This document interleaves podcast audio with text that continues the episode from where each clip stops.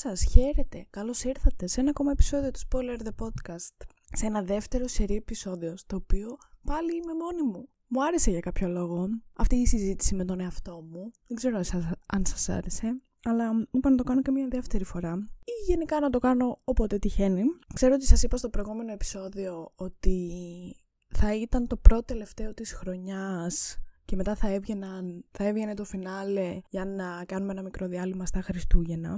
Αλλά τελικά λίγο άλλαξαν τα πλάνα, οπότε δεν πολύ ξέρω ακόμα πώς θα είναι η σειρά που θα βγουν τα επεισόδια, αλλά θα φανεί. Αυτό τώρα λογικά πρέπει να είναι το επεισόδιο νούμερο 33 και μάλλον θα βγουν και άλλα δύο μέχρι το τέλος του φετινού χρόνου. Αλλά θα δείξει. Έχουμε και άλλα εννοείται σχέδια για την καινούρια χρονιά, αλλά όλα αυτά είναι άσχετα με το σημερινό θέμα, το οποίο είναι η καινούρια ταινία του Wes Anderson, το The Friends Dispatch, το οποίο ήταν πόσο τέλεια ήταν αυτή η ταινία. Ίσως και ό,τι καλύτερο έχω δει τη φετινή χρονιά. Τώρα, πριν ξεκινήσουμε αυτή την ταινία θα ήθελα να σας πω, για να μην τα έχουμε στο τέλος, ότι ξέρω ότι πάρα πολλοί βλέπετε όλα τα podcast στο YouTube και δεν έχετε κάνει subscribe γιατί φαίνονται στα analytics. Οπότε κάντε ένα subscribe στο YouTube. Ευχαριστώ πάρα πολύ. Ή στο Spotify ένα follow και ό,τι άλλο θέλετε στο YouTube, like, σχόλιο, share, οτιδήποτε. Ελάτε να συζητάμε από κάτω. Και μετά, άμα θέλετε, μπορείτε να μας βρείτε και στο Instagram, στο spoiler κάτω παύλα,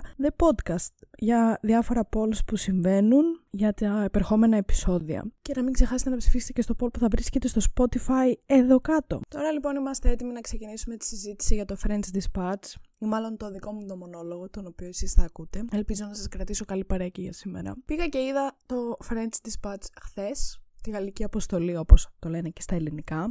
Είμαι κατασοκαρισμένη με αυτό που είδα. Ε, δεν, δεν ξέρω, ε, με ευχάριστο τρόπο. Μου άρεσε πάρα πάρα μα πάρα πολύ. Δεν, δεν είχα λόγια χθες να περιγράψω αυτό που είδα. Ή μάλλον να το πάρω από την αρχή, να έχουμε μία ροή στο λόγο αυτή τη φορά. Εγώ δεν έχω δει καμία ταινία του, του Wes Anderson. Είναι η πρώτη ταινία που βλέπω. Έχω πει εδώ και τουλάχιστον ένα χρόνο ότι θα καθίσω να δω τις ταινίες του Wes Anderson όλες έτσι ώστε να έχω μια γενική άποψη διότι είναι και ένας πολύ καταξιωμένος σκηνοθέτης. Δυστυχώς δεν έχω δει καμία, έχω δει μόνο το Grand Budapest Hotel αλλά και αυτό το είχα δει κάποια στιγμή που έπαιζε στην τηλεόραση και δεν το είχα δει προσεκτικά. Είναι σαν να μην το έχω δει, δεν το θυμάμαι καθόλου. Οπότε δεν έχω δει καμία ταινία του Wes Anderson και μπορούμε να θεωρήσουμε ότι αυτή είναι η πρώτη ταινία του Wes Anderson που είδα, το The French Dispatch. Παρ' όλα αυτά, θα έλεγα ότι είναι αρκετά φανερό το σκηνοθετικό στυλ του Wes Anderson, το οποίο κυριαρχεί εντελώς σε αυτή την ταινία. Το French Dispatch έχει μια βαθμολογία το 7,5 στα 10 και ένα 74% Metascore στο IMDb, που εγώ προσωπικά το βρίσκω λίγο χαμηλό, κατά την προσωπική μου άποψη. Εγώ του δίνω ένα 9 στα 10. Τώρα, το γιατί χάνει ένα βαθμό, πραγματικά δεν το ξέρω. Ή, ήθελα να του βάλω 10 στα 10. Το ήθελα, για κάποιο λόγο δεν μπορούσα να το κάνω. Δεν ξέρω γιατί το σκέφτομαι τόσο πολύ αυτό με τις βαθμολογίες. Δεν ξέρω από πού χάνει τον ένα βαθμό. Ίσως γιατί λίγο η τρίτη ιστορία που ήταν και η τελική δεν μου άρεσε τόσο πολύ όσο οι άλλες δύο και κάπως σε εισαγωγικά βαρέθηκα. Άσχετα με αυτό, ας ξεκινήσουμε σιγά σιγά με τα πιο βασικά πράγματα. Όπως έλεγα πριν, το σκηνοθετικό στυλ του Wes Anderson είναι τόσο φανερό μες στην ταινία, το καταλαβαίνεις από το πρώτο μέχρι το τελευταίο δευτερόλεπτο και είναι γαμότο τόσο όμορφο. Είναι τόσο όμορφη αυτή η ταινία. Είναι το κάθε καρέ έχει τα δικά του προσωπικά στοιχεία και είναι τόσο μα τόσο ωραίο. Δεν, δεν χορταίνεις να κοιτάς την οθόνη με αυτό που βλέπεις. Δεν είναι απαραίτητα μια ταινία για σινεμά, διότι Μπορείς να τη δεις εννοείται και στο σπίτι, τηλεόραση, λάπτοπ ή οτιδήποτε. Ε, βέβαια, στο σινεμά που το είδα εγώ χθες, δεν πρέπει να είχαν μεριμνήσει πολύ σωστά για τις διαστάσεις της ταινίας, διότι πολλές φορές όταν ήταν τετράγωνο το πλάνο, κοβότανε. Τα... Η πάνω πάνω μεριά και η κάτω κάτω μεριά κοβόταν. Δεν ξέρω αν εσείς το πάθατε αυτό σε άλλα σινεμά που μπορεί να είδατε την ταινία. Δεν είναι λοιπόν μια ταινία απαραίτητα για σινεμά, διότι μπορείς να τη δεις και στην τηλεόρασή σου ή στον υπολογιστή σου, αλλά είναι τόσο όμορφη που πραγματικά δεν χορταίνεις να κοιτάς όλα τα πλάνα. Είτε θα είναι ασπρόμαυρα, είτε ήταν χρωματιστά, ή ήταν, ήταν όλα με το δικό τους διαφορετικό τρόπο. Ήταν όλα πάρα πολύ όμορφα και ξέρω ότι ο Wes Anderson το κάνει αυτό γενικότερα στις ταινίες του και έχει αυτό το ιδιαίτερο του στυλ με το οποίο θα δείξει κάτι και πραγματικά δεν έχω λόγια να το περιγράψω ειλικρινά. Είναι, ήταν πραγματικά φανταστικό. Ήταν απλά το ένα καρέ μετά το άλλο, το ένα καρέ πιο φανταστικό από το προηγούμενό του. Και μπράβο, ήταν σκηνοθετικά, θεωρώ ότι ήταν αριστούργημα αυτή η ταινία. Ένα μπράβο στον Wes Anderson από μένα. Wes, αν μας ακούς, χαιρετίσματα. Είχε επίσης φανταστική μουσική. Α, δεν μπορώ. Είχε φανταστική μουσική το French Dispatch, την οποία έχει γράψει ο πολύ αγαπημένος μου Αλεξάνδρε Τεσπλά. Και ήταν, πέρα από το ότι ήταν απίστευτα ταιριαστή με ό,τι σου έδειχνε, δεν ήταν μια μουσική που απλά περνούσε απαρατήρητη. Άκουγες τη μουσική, τη συνδύαζες υπέροχα με αυτό που έβλεπες, ήταν πολύ όμορφο το soundtrack. Δεν ξέρω, είναι ίσως να είναι η καλύτερη ταινία της χρονιάς για μένα, το French Dispatch. Και ποια είναι λοιπόν η ιστορία αυτής της ταινίας; Το French Dispatch είναι ένα περιοδικό, εφημερίδα μάλλον καλύτερα, που βλέπουμε τον lead editor τέλος πάντων της εφημερίδας, τώρα δεν μου έρχονται οι ελληνικές λέξεις, ο οποίος ε, ξαφνικά πεθαίνει από ανακοπή και σύμφωνα με την ε, διαθήκη του είχε πει ότι αν εγώ πεθάνω, η εφημερίδα The French Dispatch θα σταματήσει να εκδίδεται. Μετά από το τελευταίο τεύχος που θα βγει μετά το θάνατό μου, το οποίο θα περιέχει αυτό και αυτό και αυτό. Και έτσι λοιπόν συμβαίνει, πεθαίνει ο editor αυτός, ο Άρθουρ, δεν θυμάμαι το επίθετο του, πεθαίνει λοιπόν και μας δείχνει η ταινία όλο το τελευταίο τεύχος της εφημερίδας που βγήκε με τις τρεις ιστορίες που έχει, τις τρεις βασικές μάλλον ιστορίες που έχει μέσα, οι οποίες είναι τρεις ιστορίες που είχαν δημοσιευθεί κάποια στιγμή παλιότερα σε άλλα τεύχη του French Dispatch και τώρα θα ξαναδημοσιευθούν στο τελευταίο και στο τελευταίο τέλος πάντων τεύχος της εφημερίδας, όπου θα έχει και το obituary, το οποίο όπως λέγεται στα ελληνικά πραγματικά δεν έχω ιδέα, θα έχει λοιπόν το obituary στο τέλος της ε, εφημερίδας. Και έτσι λοιπόν ξεκινάμε με την πρώτη ιστορία, η οποία είναι και η πιο μικρούλα. Μάλλον έχει τις τρεις βασικές ιστορίες και έχει και μια λίγο πιο μικρή ιστοριούλα στην αρχή που μας δείχνει τον, ε, που λέγεται The Cycling Reporter όπου βλέπουμε τον Σάζερακ, έναν δημοσιογράφο ο οποίος περνάει μέσα από την πόλη, το Ανουή, για να δείξει την πρωινή και την βραδινή ζωή της πόλης σε αντιπαράθεση μεταξύ τους και το πώς γινόντουσαν τα πράγματα στο παρελθόν ή πώς γίνονται τα πράγματα στο παρόν και δείχνει γενικά τη ζωή αυτής της πόλης. Αυτή η πόλη είναι και αυτή στην οποία διαδραματίζεται η ιστορία μας. Παράλληλα, πριν αρχίσει να μας δείχνει τις ιστορίες, τώρα το θυμήθηκα αυτό, βλέπουμε τον ε, lead editor ο οποίος προσπαθεί να σκεφτεί ποιες ιστορίες θα βάλει στο τεύχος αυτό και του λένε ότι κάτι πρέπει να κοπεί γιατί δεν έχουμε χώρο και δεν ε, θα πρέπει κάπως κάτι να μειωθεί από το τεύχος και αυτός δεν θέλει να βγάλει τίποτα, θέλει να τα βάλει όλα μέσα. Έτσι λοιπόν ξεκινάμε με την πρώτη ιστορία του Cycling Reporter η οποία είναι μια πολύ μικρή ιστορία που προείπα μόλις τώρα και μετά αρχίζουν οι τρεις οι βασικές ιστορίες, η πρώτη, η δεύτερη και η τρίτη, όπου θεωρώ ότι η πρώτη ήταν και η πιο όμορφη, αλλά με την έννοια του εμένα προσωπικά μου άρεσε πιο πολύ και με, με γέμισε κάπως θα έλεγα. Όπου με πολύ λίγα λόγια βλέπουμε στην πρώτη ιστορία έναν, έναν άνθρωπο ο οποίος έχει καταδικαστεί σε 50 χρόνια φυλάκιση λόγω δύο φόνων που έχει κάνει, ο οποίος τυχαίνει να είναι εξαιρετικός ζωγράφος. Και στη φυλακή στην οποία είναι, ή μάλλον δεν είναι σε φυλακή, είναι σε κάποιο asylum για ε, ανθρώπους ψυχικά διαταραγμένους. Εκεί όπου είναι, συμβαίνει να δει ένας art dealer μία ζωγραφιά του, ο οποίος θέλει πάρα πάρα πολύ να την αγοράσει διότι θεωρεί ότι είναι η γέννηση της μοντέρνας τέχνης κτλ. κτλ. Και έτσι συμβαίνει. Αγοράζει λοιπόν, τώρα σας λέω πάρα πολύ γρήγορα την ιστορία για να μην σας κάνω και πάρα πολλά spoiler. Αγοράζει λοιπόν την ζωγραφιά του και καταφέρνει να κάνει τον ζωγράφο αυτόν έναν τον πιο παγκόσμιο πετυχημένο ζωγράφο παρόλο που αυτός βρίσκεται μέσα στο Asylum και έτσι έχουν μεταξύ τους μία σχέση ζωγράφου και εμπόρου, την οποία θα πρέπει να αλληλοϊποστηρίζει ο καθένας. Παρ' όλα αυτά, περνάνε τρία χρόνια, ο ζωγράφος δεν έχει ζωγραφίσει τίποτα, ο έμπορος έχει θυμώσει πάρα πολύ μαζί του. Παρ' όλα αυτά, η... ο ζωγράφος έχει και μία μουσα, η οποία είναι φύλακας σε αυτό το asylum, την οποία χρησιμοποιεί για όλες τις ζωγραφιές. Αυτή η μουσα λέει λοιπόν στον ε, έμπορο ότι ξέρεις το έργο είναι έτοιμο κτλ. κτλ. Και έτσι κανονίζουν να κάνουν μία έκθεση μέσα στο asylum για να έρθουν πάρα πολύ μεγάλα ονόματα της τέχνης να δούνε αυτό το έργο που έχει ετοιμάσει, που έχει ετοιμάσει ο Ρόζενθάλερ, ο ζωγράφος και έτσι και γίνεται όπου ανακαλύπτουν όλοι ότι το καινούριο του έργο δεν είναι μία ζωγραφιά αυτή καθεαυτή αλλά είναι ένα έργο το οποίο έχει φτιάξει πάνω σε τοίχο. Το οποίο φυσικά εξοργίζει τον, τον, ε, τον εκδότη, θα έλεγα, τον έμπορο, ο οποίος βασιζόταν πάρα πολύ σε αυτόν για να βγάλει λεφτά κτλ. κτλ. Και καταλήγει όλη η ιστορία σε ένα πάρα πολύ μεγάλο riot το οποίο συμβαίνει επειδή ο έμπορος θύμωσε και όλοι μαλώνουν μεταξύ τους και επειδή όλοι οι κρατούμενοι Τέλος πάντων, έχουν κάποιες απαιτήσεις. Δεν χρειάζεται να μπούμε σε πάρα πολλές λεπτομέρειες τώρα. Σημαίνει λοιπόν ένα riot, το οποίο ο Ρόζενθάλερ καταφέρνει να το σταματήσει και γι' αυτόν τον λόγο αφήνεται ελεύθερος νωρίτερα από την ποινή του. Και εν τέλει η, όλη αυτή η ζωγραφιά, ο τείχος μάλλον με τις 10 ζωγραφιές που είχε φτιάξει ο Ρόζενθάλερ πηγαίνουν σε μια πάρα πολύ μεγάλη συλλέκτη τέχνης που το είχε διεκδικήσει πριν 20 χρόνια, πέρασαν 20 χρόνια, το κέρδισε, μπλα μπλα μπλα. Έτσι λοιπόν βλέπουμε την, προς, την πρώτη ιστορία πώς τελειώνει, η οποία μπορεί να μην ακούγεται. Προφανώς δεν μπορώ να την διηγηθώ όπως τη διηγείται ο Wes Anderson και προφανώς μπορεί να έχω λάθη στην αφήγησή μου ή οτιδήποτε, αλλά ήταν μια πάρα πολύ όμορφη ιστορία διότι μπορεί να δείξει σε πολύ λίγα δευτερόλεπτα και τη σχέση μεταξύ ανθρώπων είτε αυτή θα είναι ερωτική, είτε θα είναι επαγγελματική, είτε θα είναι φιλική, είτε το οτιδήποτε.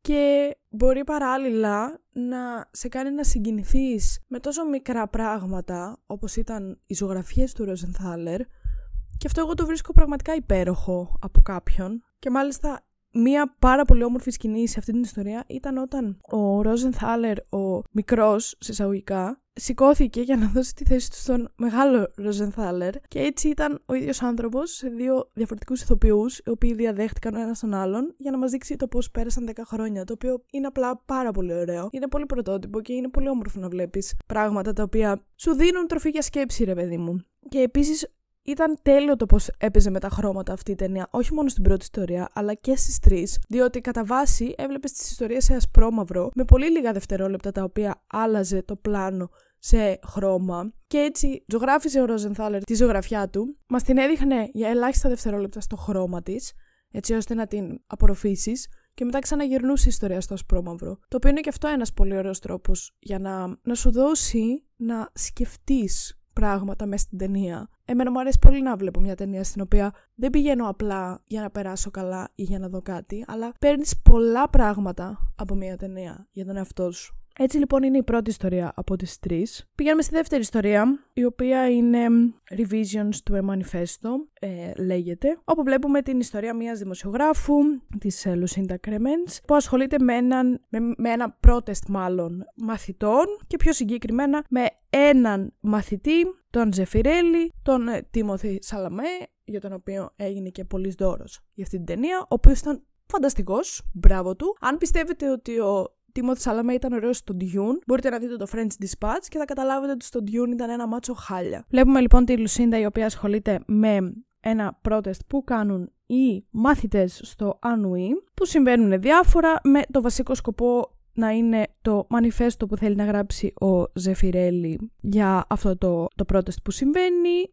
Γίνονται διάφορα μέσα στην ταινία, η... μέσα στην ιστορία μάλλον, η Λουσίντα έχει ένα μικρό story με τον Τζεφιρέλη, ερωτικό προφανώς story, τον βοηθάει να γράψει το μανιφέστο, συμβαίνουν διάφορα τέτοια πράγματα, δεν έχει τώρα τόση σημασία να τα πούμε. Η ιστορία τελειώνει με τον Τζεφιρέλη να σκοτώνεται καθώς προσπαθεί να επιδιορθώσει ένα λάθος που συμβαίνει σε έναν πύργο διότι μεταδίδουν μια ραδιοφωνική εκπομπή φαντάζομαι πειρατικά και δυστυχώς πεθαίνει και έτσι όμως γίνεται ένα πολύ πολύ μεγάλο σύμβολο της ε, επανάστασης θα έλεγε ας πούμε κανείς. Επίσης η αφήγηση η δικιά μου κάνει την ιστορία να ακούγεται σαν να είναι τίποτα. Παρ' όλα αυτά δεν είναι έτσι. Είναι πάλι, είναι ένας είναι ένας συνδυασμός του πόσο καλά είναι, του πόσο καλός μάλλον είναι ο Wes Anderson στο να δείξει μια ιστορία τόσο σκηνοθετικά όσο και σεναριογραφικά. Είναι λοιπόν ένας συνδυασμός αυτού. Είναι ένας συνδυασμός της μουσικής η οποία έπαιζε από πίσω που ήταν φανταστική. Είναι ένας συνδυασμός των ηθοποιών οι οποίοι ήταν πάρα πολύ ωραίοι σε αυτή την ταινία. Και γενικότερα, πραγματικά δεν ξέρω πώς αλλιώς να το πω, αλλά η κάθε ιστορία σου δίνει τόσα πράγματα τα οποία